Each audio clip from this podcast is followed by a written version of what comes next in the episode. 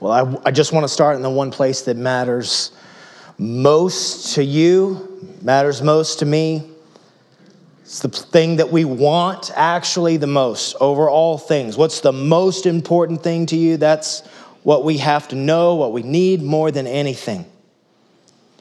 The question that we all have is Do I really matter? And can I be loved for who I am? That's the question. That's what everybody wants. I don't care who you are, where you come from what continent you're from, what race you are, gender you are. This is the most critical question every person asks. That's what they really want to know. Do I actually matter? And can I actually be loved for who I am? You want to be loved no matter what. I want to be loved no matter what. You might use different language to describe it.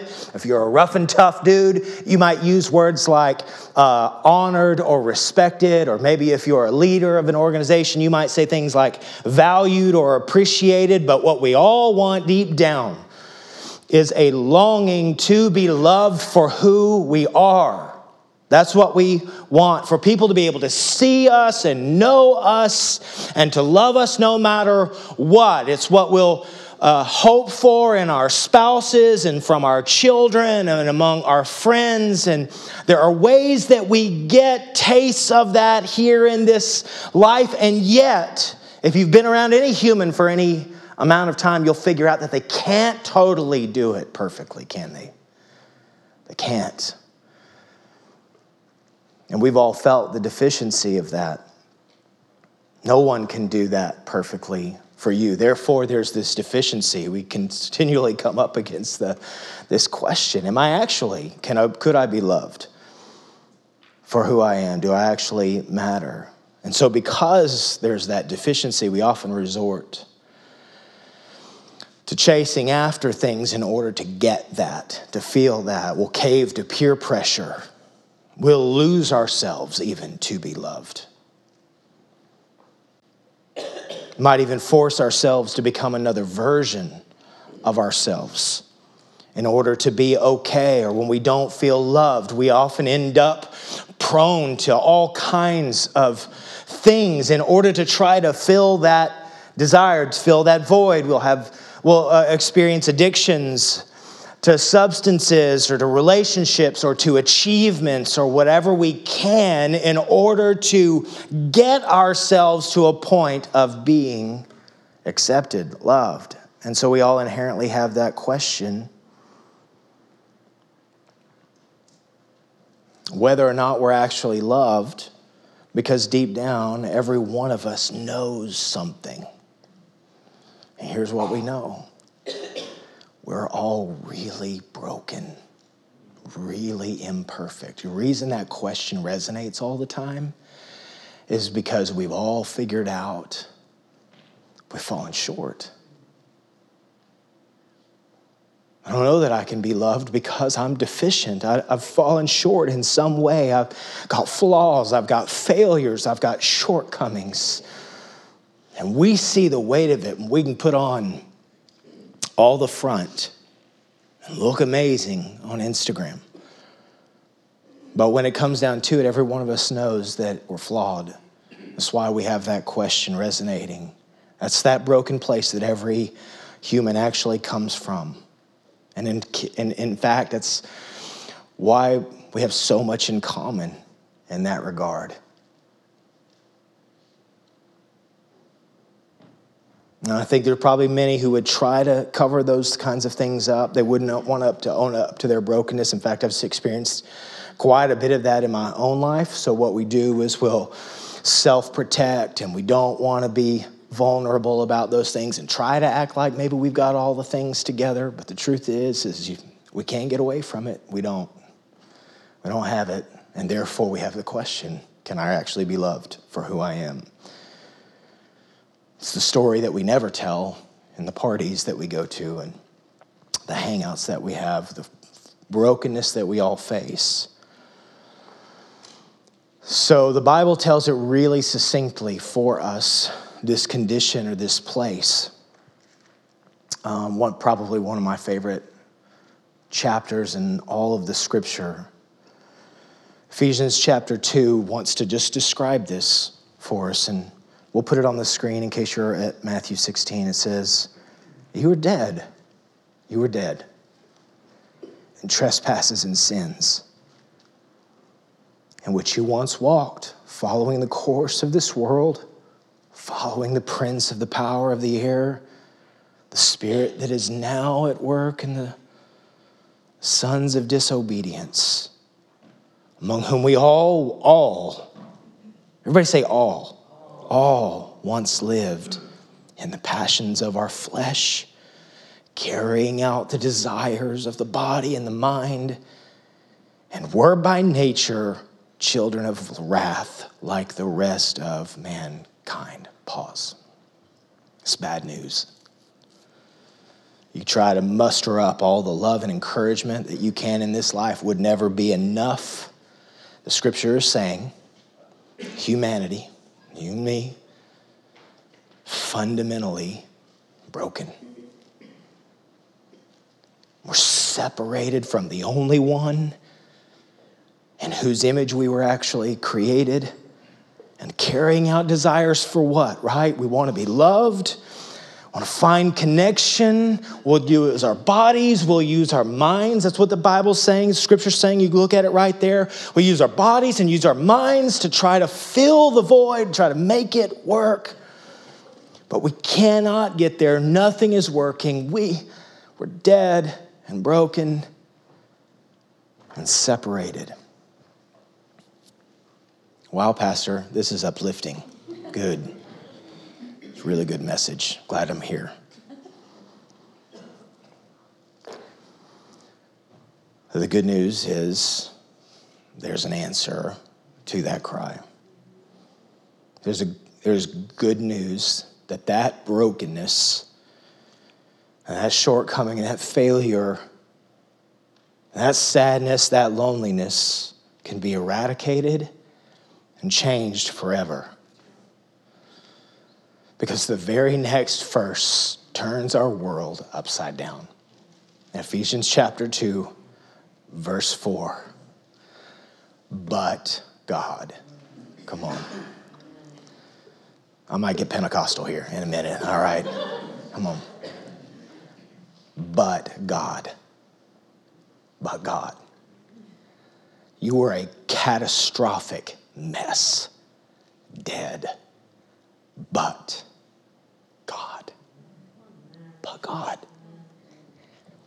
Being rich in mercy because of the great love, great love with which He has loved us, even when we were dead. Not after we pulled ourselves out of the broken pit because you and I couldn't do it, even when we were dead in our trespasses, made us alive together with Christ. By grace, you have been saved. Saved. Were a child of wrath, now by grace and radical love have been saved and raised us up, not just saved, but then raised us up with Him in heavenly places in Christ Jesus. Wow. Wow. Because of the unmerited, freely given, radical love of God, you and I have been changed. Changed.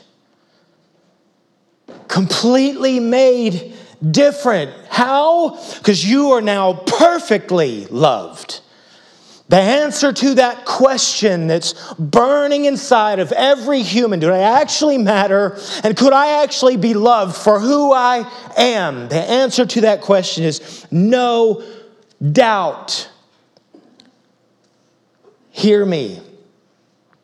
There's no deficiency right now in how radically loved you are.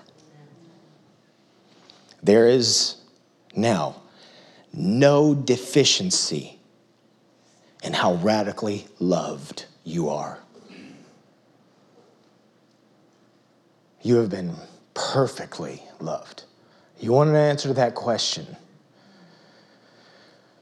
You thank God for spouses and kids and friends and all the ways you've experienced, all the beautiful love that we get to have on this life among each other. But hear this there is one whose love is never, ever deficient. You are fully, radically loved and accepted by him. Why? Because he took our broken, dead corpse of a life and made us alive, painted us in righteousness, poured into us holiness, transformed us fundamentally from the inside out. That is who we are. The love of God changed us from broken, cut off, and dead into loved sons and daughters and co heirs with the Son of God. Dad gum. It's like the most churchy way you can say that. Dang.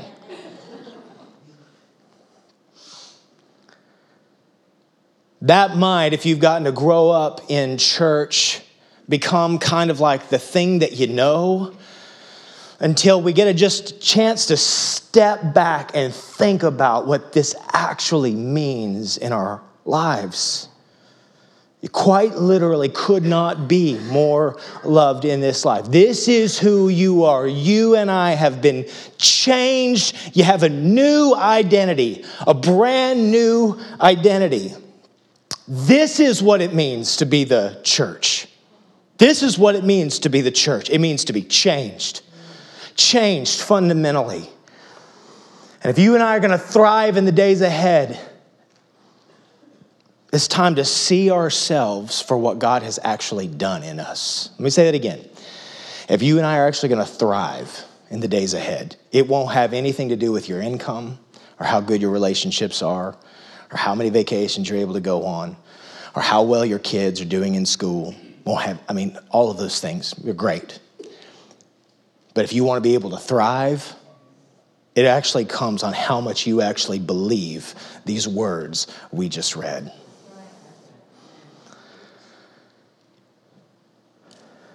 We got to see the new creation that we've become because you and I are new. We're new. New. That means there's a different base we can function from. Revelation, John is like undone. It's the apostle, disciple. It's absolutely undone. He's got, a, he's got an open supernatural revelation of the glorified Son of God. And he's before him, and he's like, John's melting basically. Can't even stand. Just laid out on the floor. And he sees the glorified Son of God, and that glorified Son of God steps forward in chapter 21, verse 5, and he says, And he who's seated on the throne said, Behold, I am making all things new. Write this down because these words are trustworthy and true. Now, I want to say that again. These, are the, these aren't Pastor Keith's cool words. These are the words of the Son of God. Behold, I'm making all things new. Write it down because it's trustworthy and true. You are new. You're new. You aren't what you once were. You're a brand new creation. I take old and I take what's broken and I make it new. And your ability to thrive in this life actually hinges upon how deeply you believe that word. That is not what Jesus says. Write it down because it's trustworthy and true. In fact, I challenge you to probably have it written down somewhere where you can't get away from it. You're new. You're new. If you're a follower of Jesus, you are new. You are changed. You have a new identity. You have a new name. If you're a follower of Jesus, you have a new identity and a new name. And He's calling us to lean in to this new identity. So, what does that mean? What would that mean for me? What would I do if that was actually true? How would I live if that were really, really true? This is trustworthy and true. And church, this is what it means to be the church. It's what it means to be the church. we talk about church, hear this. We're not talking about showing up on a Sunday to sing some songs and to hear some preaching. These are great, beautiful. In fact, uh, our worship this morning is so beautiful. This message is it's killing it right now. All right? Hear this. That's not why we're here. We're here because we've been changed. We've been changed. We are the church. There's a moment in scripture, I got to unpack it a little bit. I just want to take some more, just a few more minutes with it. I got to talk about it Sunday night if you were here with us Sunday evening in Matthew chapter 16. I think you've turned there. Scripture captures, captures this moment where God wants to just fundamentally change a man It's one of his followers. He'd been with him for a, a, a decent amount of time. And Jesus just transforms him in a moment. Says, I'm, I'm going to speak a new identity over you. And it's going to, you're going to operate completely in a different way as I speak this new identity over you. In Matthew chapter 16, verse 13, when Jesus came into the district of Caesarea Philippi. He asked his disciples, Who do people say that the Son of Man is? And they said, Some say John the Baptist, and others say Elijah, and others Jeremiah or one of the prophets. And he said to him, But who do you say that I am? There with his disciples. He's in this town, by the way, that's known for its pagan worship. Caesarea Philippi is a place where uh, a large temple and during the Greek years was built to the Greek god Pan. There was all kinds of sacrifices, prostitution, bestiality, all kinds of things that were taking place in this wretched area it was going on uh, over hundreds of years, and they're in this place. And so there's this question about all of these gods all of the time. So Jesus is forging ahead with a very relevant question. Who, who, everybody's talking and saying, well, maybe he's this, maybe he's that, maybe he's that. Here's my question for you Who do you say that I am? Who do you say that I am? Who do you say that I am? It's the most important question. I mentioned this last Sunday night. It's actually the most important question you'll ever be asked in your whole life. And you can't get away from this. All of humanity will be asked this question.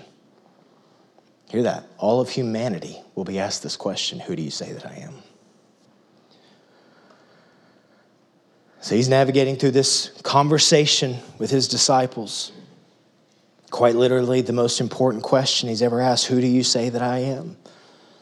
You understand this, by the way, this is the question that separates Ephesians chapter 2, 1 through 3, versus Ephesians chapter 2, verses 4 through 6. We read those two distinct sections of scripture just a moment ago. This is the question that sits right in the middle between those two sections. You understand? This is the question that sits between those. And you may even be here this morning and find yourself not having answered this question with clarity. And the Lord just wants to be clear with you this morning, an opportunity for you to get clear about where you stand because He's going to ask the question Who do you say that I am?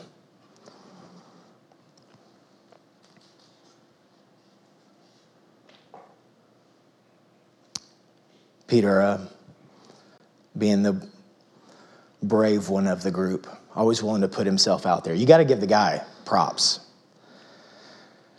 because all the other disciples are like, mm, you know, and just Peter was always throwing himself out there. He's cutting off ears. He's just out there all the time, just constant, you know, like, I'm, I'm out here, man. Love that guy. I really look forward to meeting him. I really do.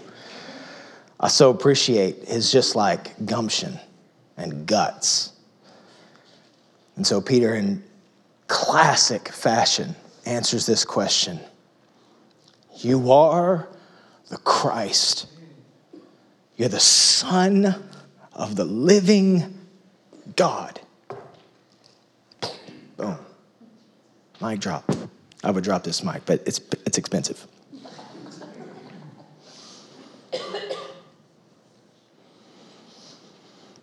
I, Kind of, I like to think that Jesus was waiting for this moment, looking for it.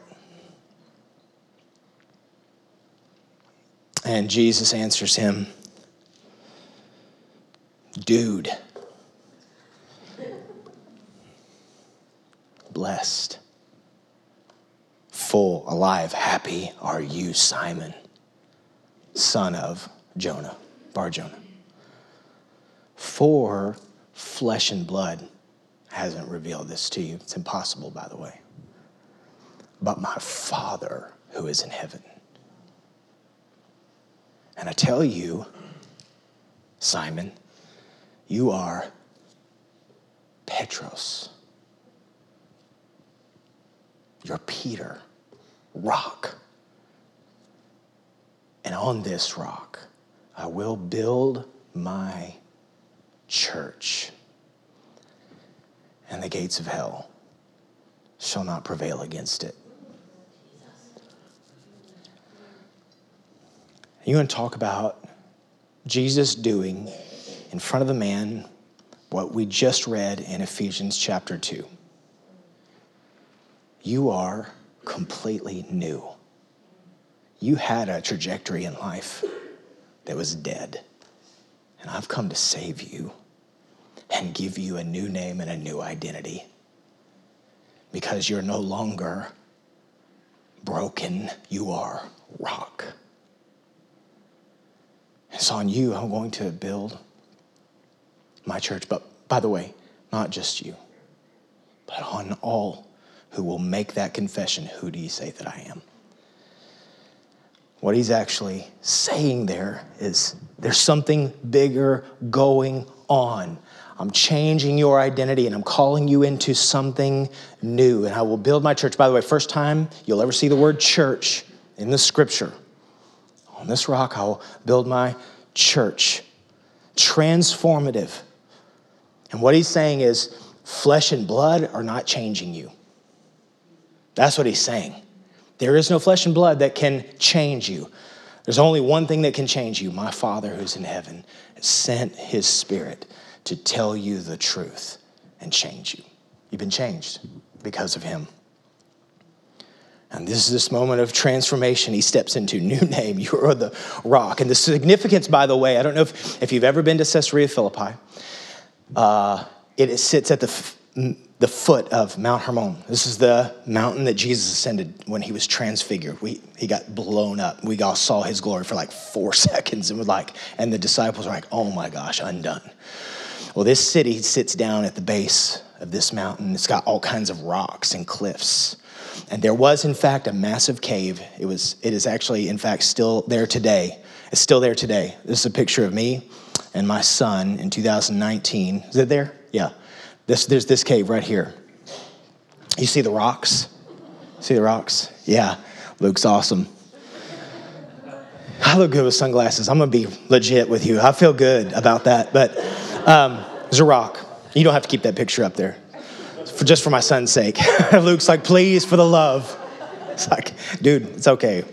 We were all 12 once. Anyway, um, so when, by the way, Jesus is looking at Peter and saying, You are the rock, understand, uh, the belief was from all those pagan religions that lived there that the gods would come in and out through that cave.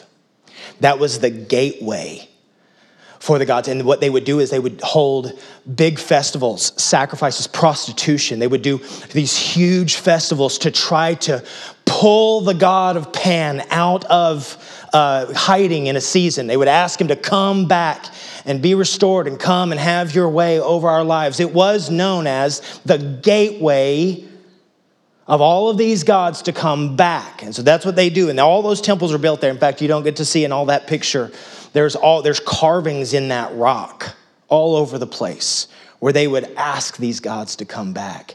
And Jesus is looking at these things saying, Hey, Peter, it's not on that rock, it's on this rock, not that rock, that I will build my church.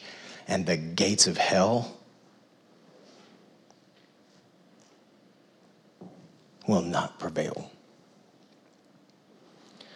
Those places where we invite broken things, it won't stand any longer. You're different, you're changed. You're the rock, and all who will believe on me will be the rock. That is what it means to be the church. New name, new name, new identity. New name, new identity.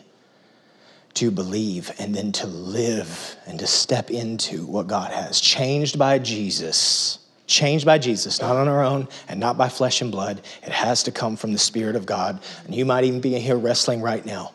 And here I'm here to tell you the Spirit of God is knocking on the door of your heart to say, Do you believe you can be made new? This is what it means to be the church. It's more than songs, it's more than meetings. It is a brand new identity we step into to see. Because not only are we here, this church is not, this, this word is not just for Peter, it's for us all. It's for us all to just to be able to be the church, but also to begin to build the church. See, we're changed by God and we're being transformed by God to help his church thrive. We're changed by God and we're being transformed by him so that his church can thrive. And I say that because it's probably important to just pause for a moment to remember uh, and to, to be honest that the church doesn't always have the best name. There've been a lot of horrible things done in the name of the church.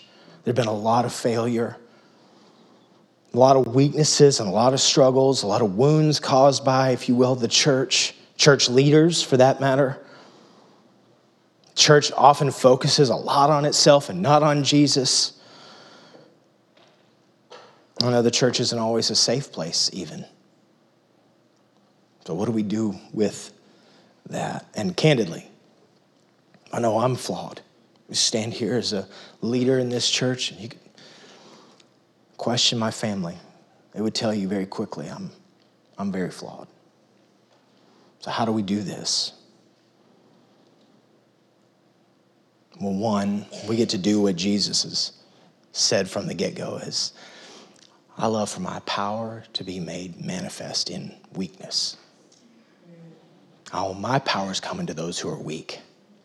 We're all weak, the question is will we open up our hands and say it and say, God, come and change me? I'm weak. So I'm sad for the ways that the church or the name church has been maligned. But hear this the church are the people of God who are brand new creations in which God is ready to come and build his kingdom in and through and among us. As the church, we've been perfectly changed, and yet we're being transformed. How that? I don't know how that works. I'm just like, it, it blows my mind when I think about it. Right now, you are perfectly changed, holy, righteous, redeemed, restored, fully and completely. This is your position in Christ. And yet, you are being transformed every day more and more into his image. How do those two things coexist? I don't know. I just know it's true, and I want to lean into it. I want God to do works of transformation in me. How does it work? Honestly, Peter's the best example. We got here Jesus looking at him say, Peter, you're the rock. Or Simon, you're now Peter. Petros, you're the rock. And on this rock, he's looking at Peter, but it's really all the disciples. This is where I'm building my church. And Satan will not prevail, and you're going to live out a new identity. And then what happens? Peter has one of maybe the most colossal failure that we've seen in all of Scripture. He's like looking Jesus in the face. I'll never fail you. I'll never fail you. I will never fail you. I guarantee it. And Jesus says, Brother, don't guarantee things you can't hold on to. And Peter radically fails. Not once, not twice, three times abandoned. He's nowhere to be found. Jesus is hanging on a cross, and Peter is not there. Boom, failure. This is the rock. Have you ever felt that snide question from the enemy over yourself? This is the rock? You're the one that God's using? You're the church? You ever heard that? Now, you know, Peter was hearing that because in John chapter 21, he's left the ministry, he's gone back to fishing. He's like, Jesus said, You be fishers of men. And he went with him. He failed, and he was like, I'm back to fish. I don't qualify to fish for men. I've failed. You hear that?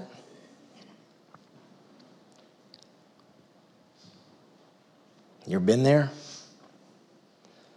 And so Jesus, after he's risen from the dead, he's over on the side. They're making breakfast. Peter sees that it's Jesus. You can feel that craziness in him again because he jumps out of the boat and swims to the shore. Dang, that guy's, um, he's a, a Tasmanian mess. It's awesome. I love it. So grateful for his story. Come on. He swims over, he's there, he's sitting there, and Jesus just confronts his shame. He's got toxic shame. Do you love me? He asks him three times. You know, that's how painful that is. Come on. Three times Peter denies Jesus. Three times Jesus looks him dead in the eye. Do you love me? Do you love me? And he's saying, Yes, Lord, yes, Lord. And the third time, he's like, Darn it, you know all things. That's what he says. You know all things. You know. I do. And he says, Then get back to your identity feed my sheep. Get back to your identity, feed my sheep. You are the church. Do not back down because you have failed or fallen short, church. Rise up in humility and say, I blew it. But thank you, God, that your power is made perfect in my weakness. I am the church. I'll be the church. And we won't try to gloss over it to the broken world outside. We'll say, no, we're totally broken. That's why we're here. Come on in. That's the church. That's what this church will be. It's why we change our name. It's not for our name. New River will never be thought of again. It's going to be the name of Jesus. We just want to be known as New River Church. We are the church the changed of God, the transformed of God. That's our name, that's our cry, that's our heart. So when we talk about church and we look at our days ahead, we have fresh vision, we're asking God, would you build an authentic community that is being changed and transformed by the power and the presence of God? That's what we want. That's what this church is going to be about. Changed by the radical love of God, transformed by his power for God to use us like he did that mess of a man called Peter. Do you believe he could use you? You won't believe he can use you. It's time to go. You guys come on up, sorry. We got communion here. Listen to, we're going to get our hearts ready. Here's my question. In fact, y'all just let's get our hearts ready. Here, here's the question we get to ruminate on. You won't believe that you were meant to touch the lives of people and build his church if you don't first believe you're a, you have a new name and a new identity? Would you ask this question? I'm just asking right now, Lord. As we prepare our hearts to receive the Lord's Supper, to receive the bread, the broken body of Christ, to receive the cup, the shed blood that has changed and transformed us, here's my question for you. Here's my question Do you believe that God has made you a new creation? And if so, what is He saying over you? Would you ask Him like He did with Peter? What's my name? Ask Him. This is maybe even an awkward question for you. I want you to ask Him right now. Lord, what's my name? Might not be it. In fact, it's possible He won't even say a name like John or Peter. But He wants to speak a word over you. When you ask God, What is my name? Ask Him. If I'm a new creation, what is my name? What do you say over me? What's your word over me?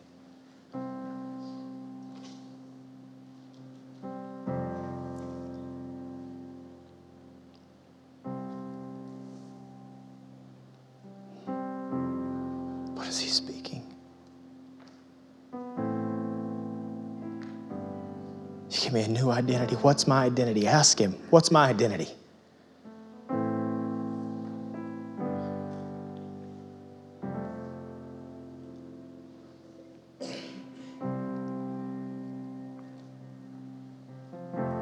If that word aligns with the truth of Scripture, and you say, Thank you, God. Let me live as a new creation today.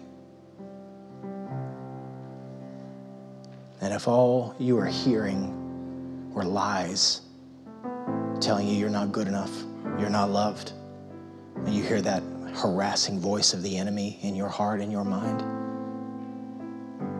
and you tell him, leave, the gates of hell don't prevail. Leave. Jesus, you speak. In a moment, I'm going to invite you to come and receive the Lord's Supper. As soon as you come and you receive the elements, you can take them or you can take them back to your seat. Our team's going to worship over us, inviting the presence of God, changed and transformed by the power and presence of God. So, would you invite the presence of God to lead you now as you remember Jesus' body that was broken, his blood that was shed for you? Y'all stand with me as I pray, cover us. You're free to take this communion if you're a follower of Jesus. You've been changed and transformed. There's zero pressure for you to take. If you're not ready to take it this morning, you don't have to. But this is an open invitation to step into your identity changed and transformed by the power and presence of God, power of what Jesus did on the cross. Jesus, would you lead us triumphantly as we come to receive these elements? We love you and we thank you. It's in your name we pray. Amen.